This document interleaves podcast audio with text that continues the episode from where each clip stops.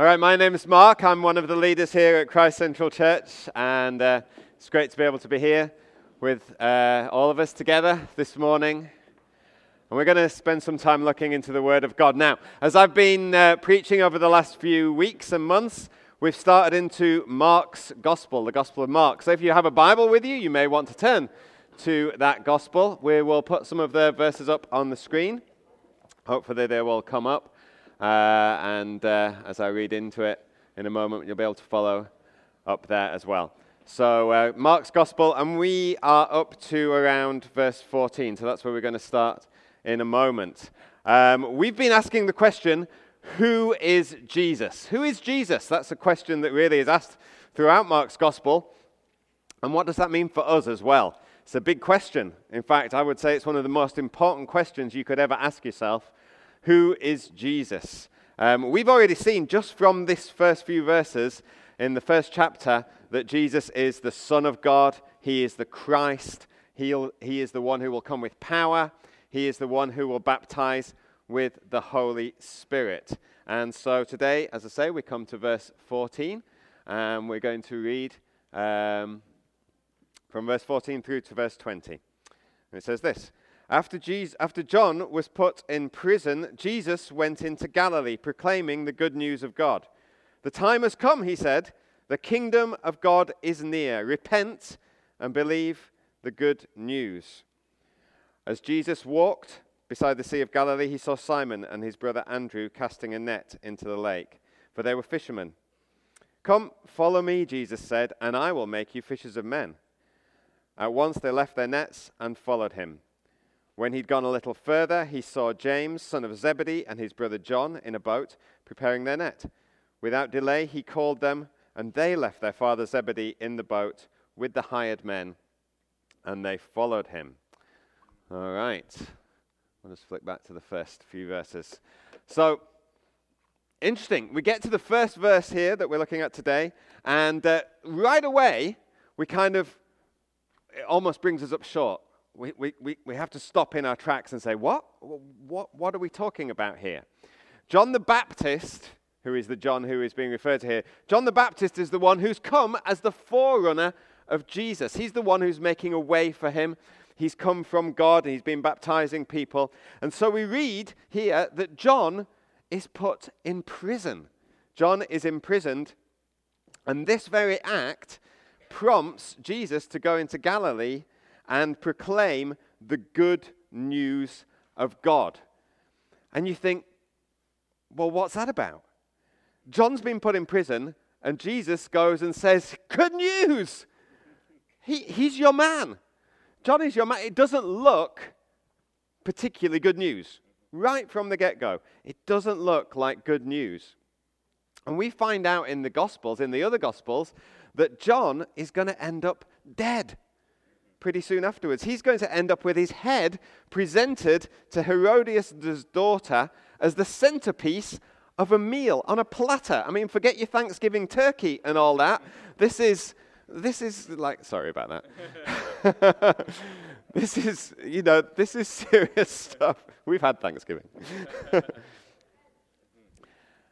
But it's the good news. The good news is being presented, but John's being killed. He's in prison. He's dying. And Jesus says, repent and believe the good news. And you can forgive people for asking the question, well, what good news? What good news? We've gone to John and we've been baptized, and he said here was one coming who was going to come and baptize with the Holy Spirit and all of that. And now he's in prison. And you want us to believe the good news? But the good news of the gospel is good news that is proclaimed in adversity, in trouble, in hardship, in darkness, not in the ease and the comfort of life. The Bible consistently tells us that life as a follower of Jesus will be tough, will be difficult. But in the midst of that, there is good news. John chapter 1 and verse 5 says, the light shines in the darkness. And that's what we look at as we come to Christmas, isn't it? We come to Christmas and we say, those who are walking in the valley of the shadow of death has dawned. A great light has come. That's what we believe. If we don't get this, if we don't understand this, we can wonder, well, why? We're following Jesus and we're going through tough times. Well, yeah. Because Jesus didn't say we won't go through tough times. This is huge. This is huge for us in our walk with Jesus, because otherwise we're going to get disappointed and we're going to get disillusioned. And you know, someone said, if you don't want to get disillusioned, don't get illusioned in the first place. You know, let's not have an impression of what life following Jesus is going to be like. It's not all going to be a bed of roses. We mustn't allow ourselves to be deceived by the abundance of teaching that is out there, prosperity teaching such as like, oh, surely we are children of the King, so we are going to be living like royalty. You hear that kind of teaching today. We're going to live as royalty. We should expect to have the best things. God's going to pour out his blessings on us. Yes, God does pour out his blessings on us, but it's not necessarily the blessings that we might expect in a materialistic world. Let's not be deceived. It won't help us. So John is arrested, and yes, he will be killed. And in the same way that John prepared the way for Jesus' arrival, and he was the forerunner of Jesus, he is the forerunner for Jesus in his death too. John died as a preparation for Jesus' death, as a forerunner for Jesus' death. John was a thorn in Herod's side. Herod, who was the one who had him put to death, you know, John was coming and saying, yeah, you shouldn't be doing this. He was bringing some correction to the king. You shouldn't be marrying this person. You shouldn't be with this person. He's your brother's wife, Herodias. He was a thorn in Herod's side, and Herod would have thought, well, by putting him to death, that's going to have dealt with the problem. But after John comes Jesus, a new king, bringing about a new kingdom. And Jesus too would stand before Herod, and Jesus too would be sent to his death. And again, it would seem as though it was a crushing defeat. But this apparent defeat for Jesus actually was his greatest victory. We've already heard.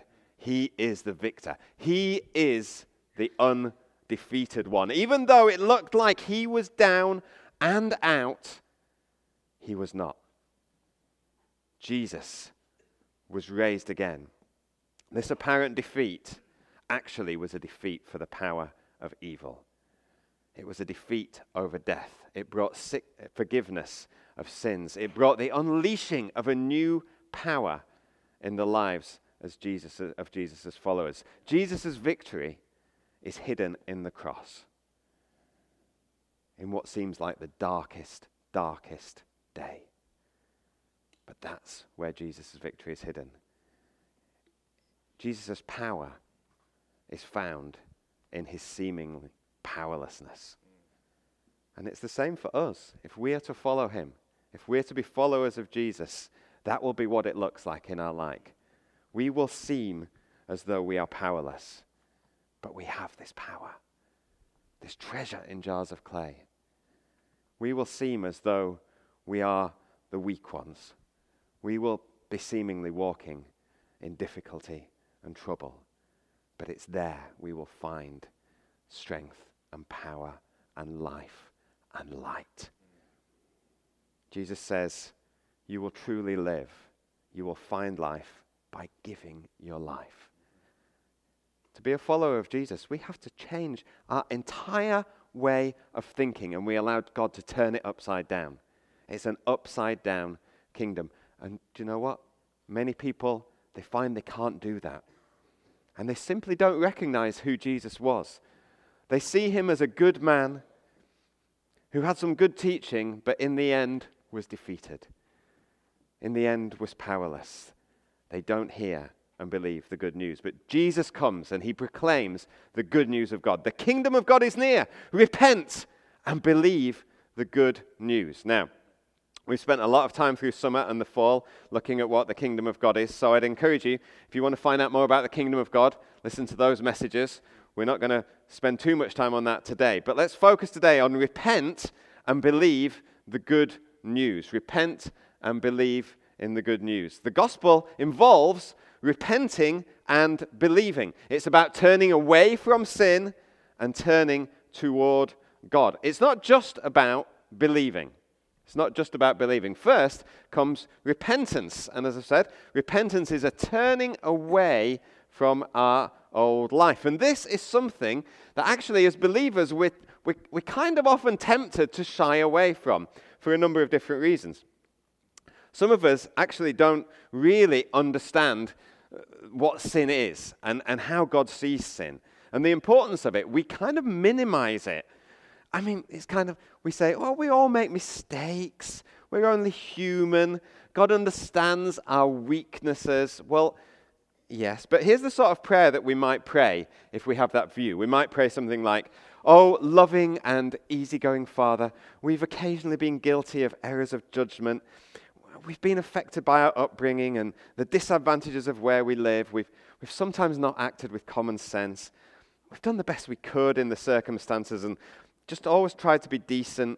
We're glad to think that in all this we're fairly normal. So, God, please deal lightly with our infrequent lapses. Be kind to those of us who admit that we're not perfect, according to your tolerance, which we have a right to expect from you. And grant us, our indulgent parent, we may always continue to live a harmless and happy life and keep our self-respect. That's... Gospel according to Mark. Not this Mark. Not this Mark either. We can kind of have that view of sin. It's just like, oh, well, we all struggle, don't we? Actually, we only have to read the Word of God to see how much God hates sin. We don't have the option of making out that it's insignificant, of that it's just like, oh, it's just our weakness. We need to repent. We need to turn from our sin. Actually, we need to hate sin in the way that God hates sin. And I would say, and we'll move on to who we hate the sin, we need to hate the sin in our own life, primarily. Some people will always look to blame others for their sin. They'll always think that deep down, they're a fairly nice person. They'll just look to blame shift. Started right in Genesis 3.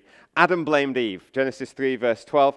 Adam says, the woman you put here with me, she gave me some fruit from the tree, and I ate it. Straight away, passing the buck. Blame shifting. Put it onto someone else. Eve does the same thing. Oh, well, it was the serpent's fault. He did that.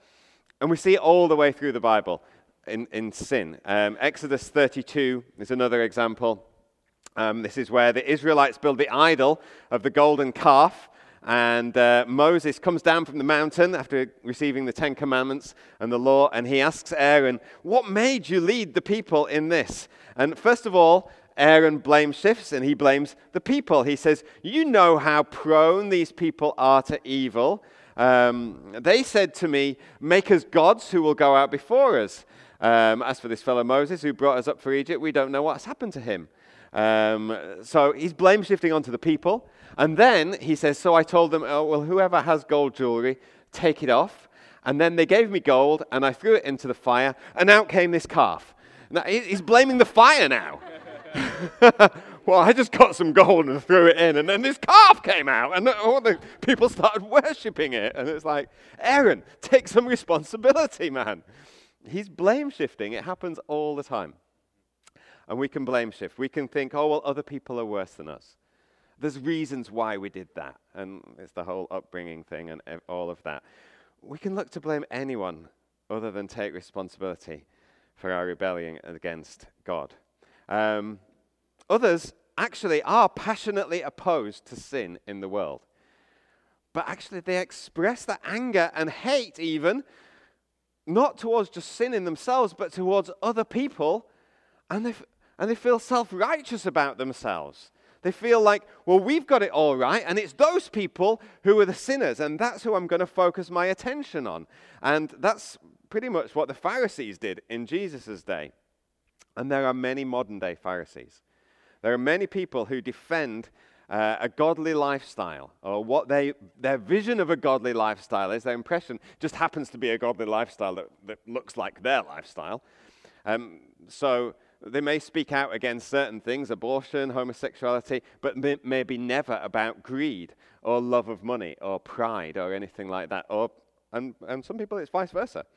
And so you see things like this. Now, I kind of wonder if this is a joke, but I don't think it is. So you see signs like this on church buildings or outside church. You know, surfers, skateboarders, musicians, artists, vegetarians, occupiers, activists, addicts, and fornicators are all going to hell.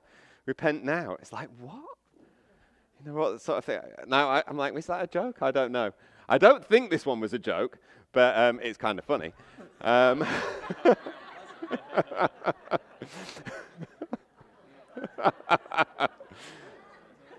Mount Pleasant Baptist Church. But this, that kind of anger towards people, that doesn't draw people to God. It repels them. I mean, just imagine in the story of the prodigal son, the lost son, if the son is on his way home and instead of running out to meet him is the father who graciously forgives him and welcomes him and says, "You're my son, welcome back, put a robe on you, a gold ring." Imagine if the older son was the one who went out on the road to meet him. "Ah, you waste of space, you going away, you've left us all to it." You know what? The son would never have got home. He would have turned around. He would have gone right back. But yet, we can do that. As churches, as people who call ourselves believers in God, we act more like the older son than the father. And we're to be representatives of the father's love. And so for many of us, we see all this, and it doesn't fit with how we see Jesus in the Gospels, and he didn't go shouting at the prostitutes and the tax collectors and telling them they were going to hell. But the danger is we can go too far the other way and think, oh, well, then we're just going to be nice to people. It doesn't really matter how you live. God loves you anyway, so, you know, any relationship that's a loving relationship, that's fine. And surely God won't send people to hell who are sincere and they're trying to live a good life. And actually, we can move right away from the message of repentance at all and shy away from it. No, Jesus calls us to repent. We need to agree with God. We need to, as a church, we need to preach the need for repentance without having people there just feeling condemned by us. Actually, it's God who brings conviction of sin, not condemnation from his people. Jesus calls us to repent. We need to agree with God that we are living lives in rebellion to him, and we need to go our way and not go his way and not our way. We need to change our minds. We need to begin to turn and go God's way. Jesus doesn't reprimand us when he calls us to repent, but he does invite us to switch allegiances and to follow him, to switch our allegiances. Back in 1985, I had the privilege of being invited to go to probably the biggest sporting event in the UK at the time, which is a soccer game. So I'm going to educate you a bit about British sports here. I don't have many sports illustrations that are Canadian at the moment or American. So anyway, I got to go to the big soccer final, the FA Cup final. All right, the FA Cup final. This is the big thing. It's like the equivalent of the Stanley Cup or the World Series. All right, but it's just a one game. One game decides all. And it's held at Wembley Stadium. And in 1985, it was held between Manchester United, who weren't actually that good a team at the time, and Everton, who were a very good team at the time. And I didn't support either team particularly, but I just managed to get hold of some tickets. Someone had given them me. We went down, a few of us. And so we're walking up and we're thinking, well, we need to support someone here. Who are we going to follow? Who are we going to cheer for? And we didn't know where we were sitting in the ground. So I said, well, I'm going to support Everton. They were the ones I thought were most likely to win. So so I buy a scarf on the way in. I buy an Everton scarf and I'm putting it around my neck. Okay, I'm an Everton supporter for this. So I get into the ground, and I sit down in my seat, and I'm looking around. Everyone's Manchester United supporters. Like, I'm at the Manchester United end. I'm like, oh, no. So people are looking at me going, why are you wearing that? Anyway, they were all very nice, because sometimes soccer supporters aren't, but they were. I was only 16 years old or so at the time. And anyway, we're watching this game, and I'm cheering for Everton, quietly. And everyone else around me is cheering for Manchester United. And the game goes on, and there's no score at all. And it gets to overtime. And towards the end of overtime, still no score. And it's not a great game, this one. No. There was a great game yesterday, 5-4. Anyway, never mind. So there's no score. And there were some people around me, and they'd been trying to persuade me throughout the game, you need to switch allegiances. You need to start supporting Manchester United. I'm like, no, I'm going to stick with Everton. And then, I don't know, there was some particular incident in the game. It got to almost at the end, and I said, okay. And there was these women around me. One of them said, I'll give you my scarf. You can wear my scarf, and I'll take that one. And get it. I'm like, okay. So I took my scarf off, my Everton scarf, put it under my seat, took her scarf, and I put it on. And the next minute, Manchester United score what is going to be the winning goal. Well, they all thought I made the difference. So, I'm mobbed at that point. You made the difference, that's what they said. But I'm celebrating and I'm cheering.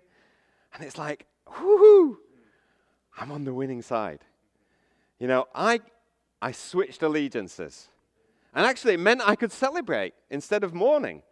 I could celebrate instead of being miserable and going home, whoo-hoo, I was on the winning side. Jesus is coming, and he says, will you switch allegiances? Will you switch allegiances? I didn't know what the result was going to be of that game. No one did. But we know, well, Jesus knows, God knows where the future is heading. And the future is heading in a way that if we are not aligned with Jesus, if we're not with him, if we're not clothed in him, actually, there will be mourning. There will be loss, greater loss than we could ever imagine. And if we're clothed in him, though, what a wonderful time. There will be great celebrations at the end when that final trumpet sounds, as there was when that final whistle blew in that game. Jesus says, I am the way, the truth, and the life. No one comes to the Father except through me. He comes to us and he says, the way you're heading, it's only going to lead to loss. Come follow me. Follow me before it's too late. Turn away from the way you're headed. Are we willing to do that? Or will we stubbornly continue on believing, actually, we can be in control of our own destiny? When we repent and believe, it's more than just a one-off emotion as well. It's more than just an experience. It's more than just one day. It's actually being willing to humble ourselves and let God take control. And it's an ongoing thing. Repenting and believing isn't just that one-day event that means, okay, we're good now for the future, and it has very little effect on the rest of our life. It has an implication every single day, as we used to find, not just a one-off. I used to enjoy going to concerts in England. We had a big concert venue near our city. Even U2 came. And but often you had to book the tickets well in advance. So when U2 came, it was 1 year and 2 months before the concert we were lining up to get the tickets. And there was a lot of excitement. We were it was a 4-hour lineup. We were lining up. There was a lot of excitement about the concert. You know, people are excited about it. Everyone's chatting. There was a real buzz. And then you get your ticket, and pretty much you forget about it then until the day of the concert. You're not thinking about it the rest of the time. It's not, every day I'm thinking about this U2 concert. No, put it aside.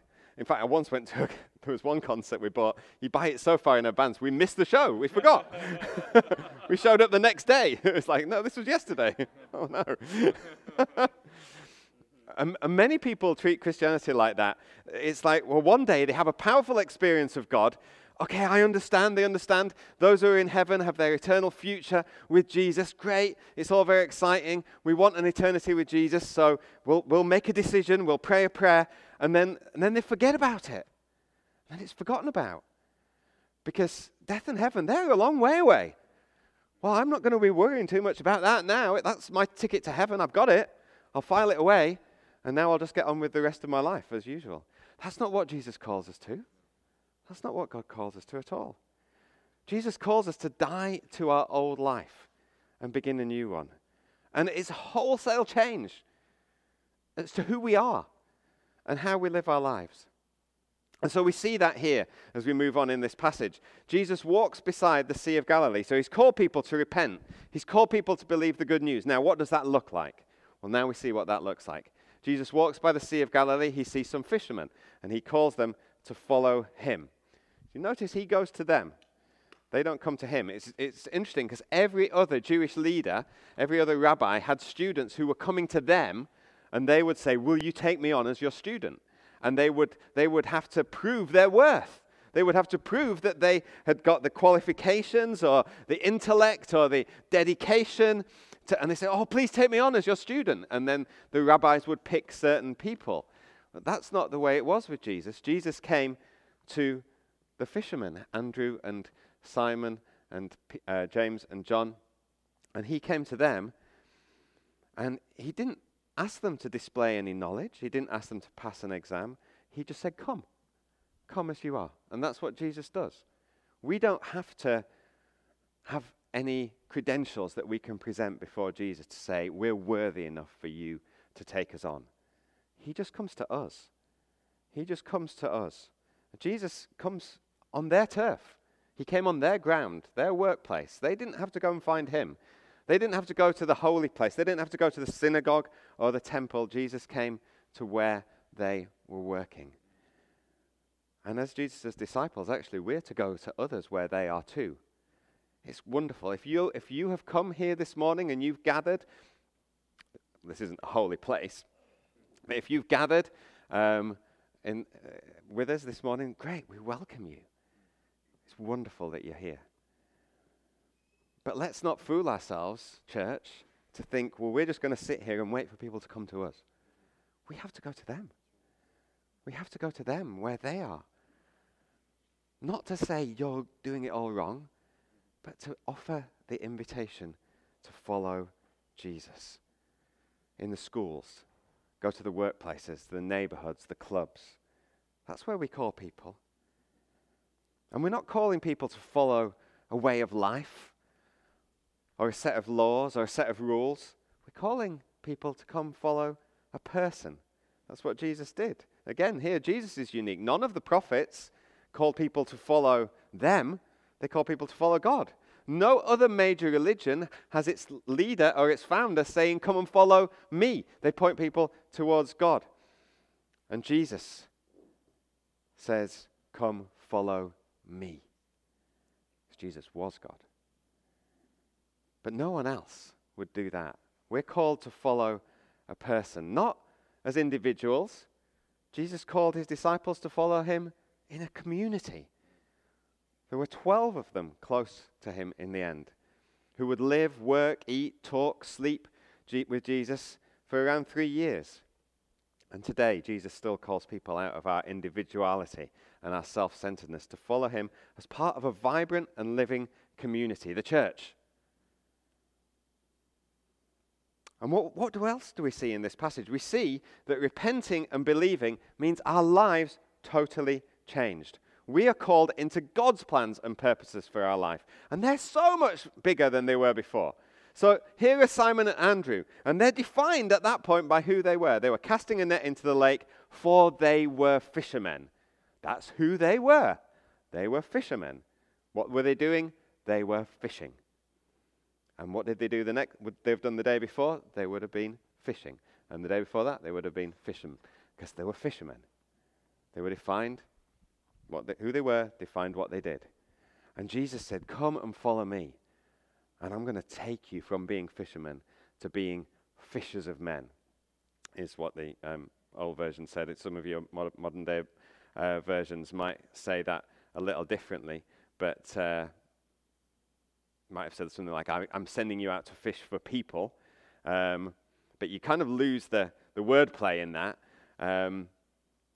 What Jesus was bringing was totally life-changing. Totally life-changing. You're going to go and fish for people. You're going to be fishers of men. And it's not just about going on mission. It's not just about doing a few good things. Actually, the Old Testament refers to fishermen quite a lot in quite a in quite a stark way. I mean, this is just one in Amos. The sovereign Lord has sworn by his holiness, the time will surely come when you will be taken away with hooks, the last of you with fish hooks. The imagery of fishing all the way through the Old Testament is one of judgment, of God's judgment, interestingly, you know. And the similar passages you could read in Jeremiah 16, Ezekiel 29, 47, Habakkuk 1. When you catch a fish, there are kind of fatal consequences to that fish, aren't there? I'm gonna call you to fish for people. All right, get a hook in your mouth. The fish have to die, and that generally fish just die. But we have to die. We have to call people to die to their old way of life before they find new life in Jesus. That's what we're called to do: to bring about a death in people, and to then bring them the good news of life. So these disciples, their lives changed forever from this day that they started to follow Jesus. Up until then, they would have been staying locally to where they were fishing. They were provincial men. They probably wouldn't have gone anywhere apart from occasionally to Jerusalem, to festivals, things like that. But they would have been local in Galilee. But God's plan was much wider. And where did they end up? John ended up going to Ephesus. Peter ended up in Rome. Andrew went as far as Russia, apparently. Their hearts were enlarged. Suddenly, they weren't thinking narrow, provincial. They were taking in the whole world. They were thinking of the world for Jesus.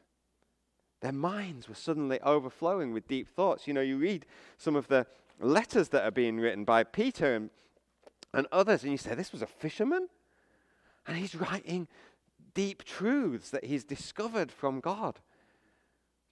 Following Jesus takes you out of that narrow mindset and into a much wider thing. You may have lived in Fredericton all your life. You may have only been ever interested in Fredericton. But God may well have plans for you which go far beyond Fredericton, far beyond New Brunswick, far beyond Atlantic Canada or North America. You might never have been a reader or someone who likes to study. But when you come to know Jesus, God can transform you. It can completely change. I met a guy in the Philippines. Forgive me if I've told you this once. In Manila. And he used to be an assassin. And he was illiterate. He couldn't read. And he got saved. He found Jesus in prison. And suddenly God gave him the ability to be able to read the Bible. Supernaturally. And he started reading and devouring the Bible and preaching to people. He became an educated man when I met him. He was learning all about God from being an illiterate assassin. God transforms our lives. God transforms our lives. Who knows what God is going to do with us when he gets hold of our hearts? Because when we follow Jesus, actually he becomes top priority. What happened to these men? They left their nets, they left their boats, they left their families. Now, all of those things are good. It's good to have a livelihood. Families are great. And of course, they didn't disown them, but their priorities had changed. And the question is, are we willing to leave everything for Christ in order to follow where he leads us? Are we willing to leave our city? Are we willing to leave our friends? Are we willing to leave our job? Are we willing to leave our financial security? Are we willing to leave our family? Are we willing to be misunderstood and misrepresented? When we repent and follow Jesus, we now have the mind of God. We have in mind the things of God, not the things of ourselves. And we have to be ready to follow and leave and go where Jesus takes us. Discipleship isn't some sort of part-time volunteer work which we fit in to our schedule, in our own terms, to our own convenience. Peter knew that. Peter says to Jesus in Mark 10, "We've left everything to follow you." Things got tough. Things got difficult. There was a time when Jesus came and said, and people were leaving him, and Jesus said, "Are you going to leave too?" And Peter said, "Well, where would we go? We've nothing left. We've left everything to follow you." That's what it is to follow Jesus. They'd left their securities and their livelihoods for something new and unpredictable. The call to discipleship is scandalous. It's unreasonable. It's risky. It's reckless. It's not common sense.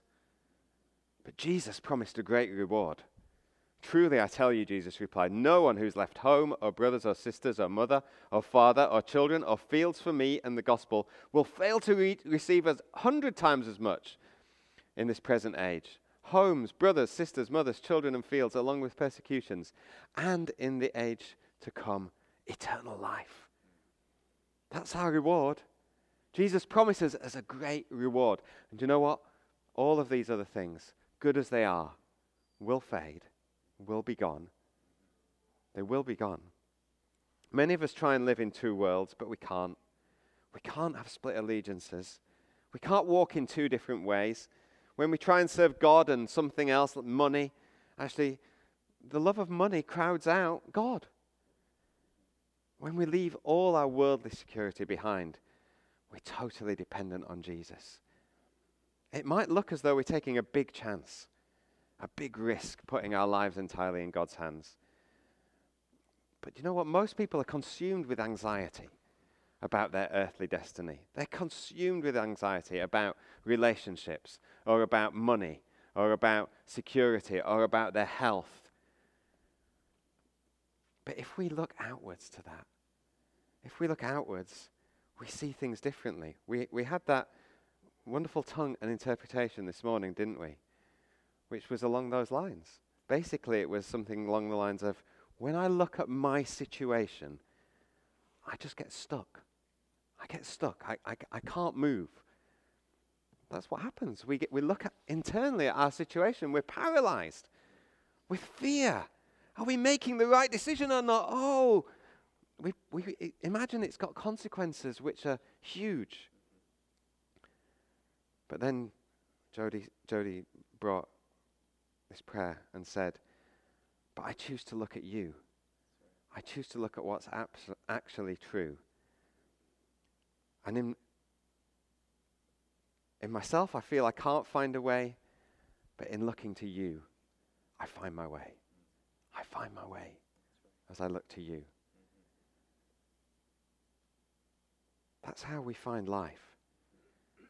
The price may seem high, but it's not. In reality, we're valuing things which aren't really worth as much as we think. The Apostle Paul said in his letter to the Philippians, "Whatever were gains to me," and he's talked about all the achievements that he's had. He's talked about everything.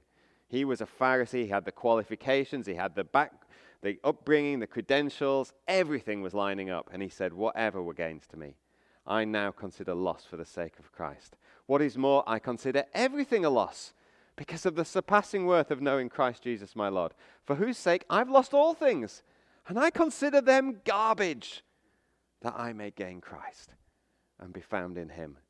He's found Christ, and he's saying all these other things that seem so important, they're garbage. They're garbage. Because I found him. We have the chance to follow Jesus. He calls us today in the same way that he called his disciples. He comes to us. He's here. He's saying, repent, believe the good news, follow me. But we have to be decisive. What are we going to do? Are we going to follow? Well, life's just too difficult at the moment. Yeah. He comes to our darkness. He comes to us in our darkness. And he brings light. He comes to us.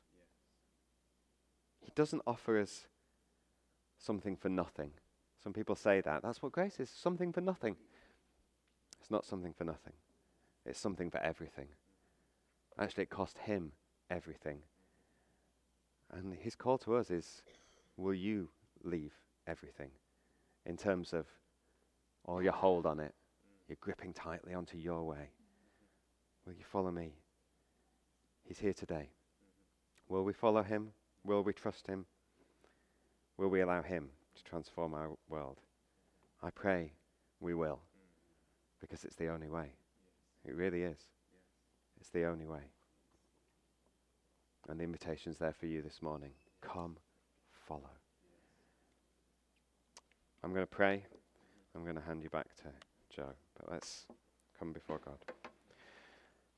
Father God, Lord, I thank you that you sent Jesus into our world. You sent Jesus into our darkness, even when things seem bleak, even when things seem uncertain. God, Jesus came. He came to us. He came where we are. We didn't have to find him. And God, I thank you. Jesus, I thank you. You're calling us today to follow you. And Lord, as your people, we want to say, yes, we'll go. Lord, you know the fears that we have. You know the uncertainties. You know that we think, oh, we just can't do it. God, I pray for us all here today. Give us the faith. Give us the courage. Help us to see things from your perspective, Lord, and walk free. In Jesus' name we pray.